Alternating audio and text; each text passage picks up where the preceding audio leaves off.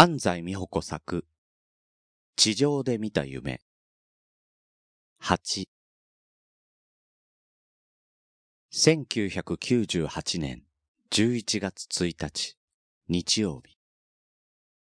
だいひゃくじゅうはちかい、天皇賞が行われる。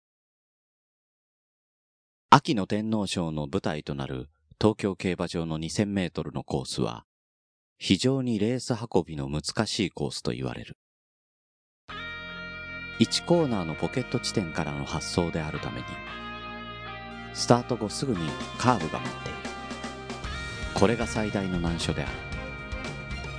特に逃げ馬にとっては枠順が非常に大きなウエイトを占める。外の方の枠だとどうしても内に切れ込まなくてはならない。その時にアクシデントが起きやすいのだ。また、秋の天皇賞というレースは、一番人気に押された馬が沈んでしまうことが目立っているレースである。しかし、サイレンス鈴鹿には運も味方しているように思えた。金曜日の枠順発表では、いちわくいちばん。出走メンバーも毎日王冠に比べれば恵まれたようにも思える。ファンの注目はサイレンス鈴鹿の勝ち方、それだけだった。橋田調教師は鴨さんに、レース前あまり馬房で回さないようにという指示だけを出した。鴨さんも多分勝てるかなと珍しく勝ち負けを意識していた。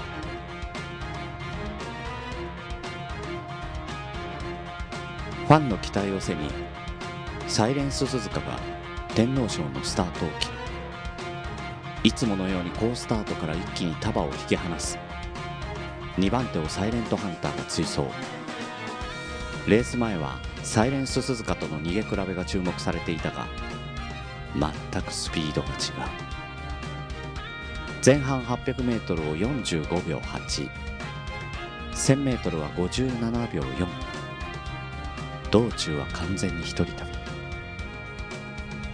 他の馬とは足の回転の速さからして違っていた。大欅を過ぎ、まだ後続との差は大きく開いている。ところが、よんコーナーの手前で一気にサイレンス鈴鹿のスピードが落ちる。後続のサイレントハンターが迫ってくる。武豊騎手が後ろを見ながら手綱を引っ張り、外の方へ避けようとしている。彼は止まったのだ。サイレントハンターの吉田豊騎手がサイレンス鈴鹿を避けながら後ろを振り向く。レースは突然のアクシデントでリズムを乱した馬が多かった中、冷静に自分の競馬をしたオフサイドトラップと柴田義富騎手のコンビが優勝した。どうしてこんな時に勝つんだろう。義富騎手と親交の深い私は最悪な気持ちになった。そして自分の気持ちの持って行き場がなくなり、豊か、許さない。心の中で繰り返し叫んでいた。鴨さんはゲートからのバスの中でレースを見ていた。よんコーナーで、あれ？どこだ？と思ったが、ゴールを見てサイレンス鈴鹿がいないことに気づく。俺の馬や。慌ててサイレンス鈴鹿の元に走っていった。私は天皇賞が終わった後、少しでもあなたのそばにいたいと思い、すぐ診療所へ向かった。あなたがレースを途中であんなやめ方をするなんて。サイレンス鈴鹿号は他の馬に関係なく左前足に故障を発生し、というアナウンスが場内に聞こえていた。持って行き場のない怒りにも似た気持ちを抱え、やがてそのことが無意味だと気づき、どうか今、あなたが痛くないように、苦しんでいないようにと、それだけを祈ることにした。雲の上を歩いているような感じで、診療所にたどり着くと、大きなトラックが止まっていて、ごとごとと中で音がしていた。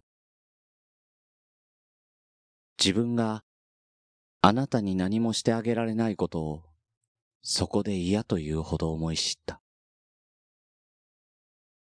その音はまだあなたがこの世に生きていることを教えていたのに。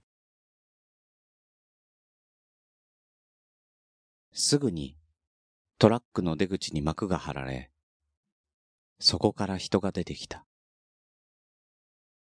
彼は診療所の前にいた数人の記者とカメラマンに、もう手の施しようがないので、これから安楽死の処置をすることと、診療所の前から離れてほしい旨を伝えた。それから十秒も経たないうちに、ゴトゴトという音が消えた。あなたの命が消えた。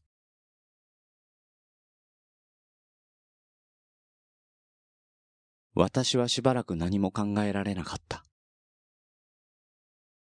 でも、あなたから離れることが嫌だったので、厩舎の石のへりに座って、遠巻きに診療所を見守っていた。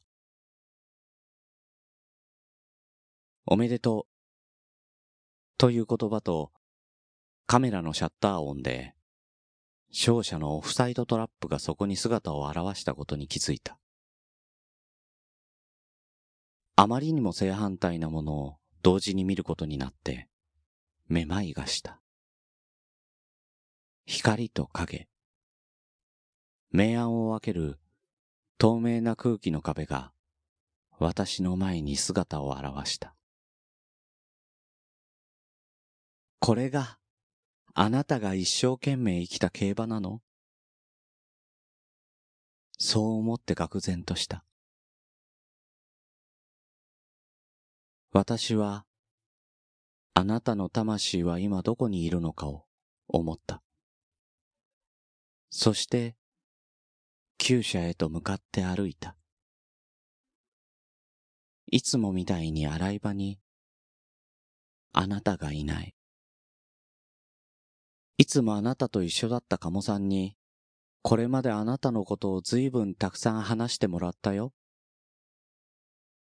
馬房をぐるぐる回る癖や、実はやんちゃで引き運動ができないこと。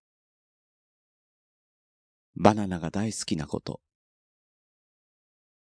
あなたは何でもわかっているようなすごく賢い瞳をしていた。そして普段はすごく穏やかで、そしてピカピカに元気で可愛かった。ピンクの鼻先はとても暖かかった。今日の返し馬の時、外らち沿いを歩いてみんなに挨拶していたね。なんてお話ししたの？まさかこんなことになるなんて、あなただって思ってもみなかったでしょうに。厩舎でうつむきながら、あなたのバグを片付けているカモさんがいた。私は、カモさんの腕につかまって、カモさんに自分の腕を差し出して、一緒にたくさん泣いた。なんであんなに早く走っちゃったんだろう。きっと、今日も勝ちたかったんだね。豊かは顔色も何もなかった。乗ってた人は、すごく辛いよ。泣きながら、そんな話をした。そうしたら、そこに橋田調教師と小学生の息子さんとお嬢さん、家族がみんなあなたのいなくなった馬房の前に集まった。橋田調教師はファンを喜ばせてくれる馬でした。そして大きなため息をついて、これがサラブレッドなんです。そう言って、息子をかばうように肩を抱き、普段はあんなところを骨折しないって、どれだけあなたがすごいスピードで戦っていたかって話をした。調教師の息子さんの姿を追うと、彼は厩舎の隅の方で、誰にも見られないように、そっと、袖口で涙を拭っていた。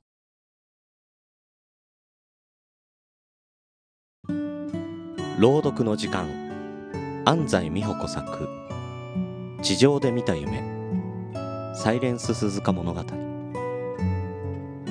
の番組では、感想・リクエストをお待ちしております。宛先はグリーンドット朗読 アット ジーメール ドット コム もしくは朗読の時間ツイッターアカウントへの ディーエム まで。ナレーターはグリーンでした。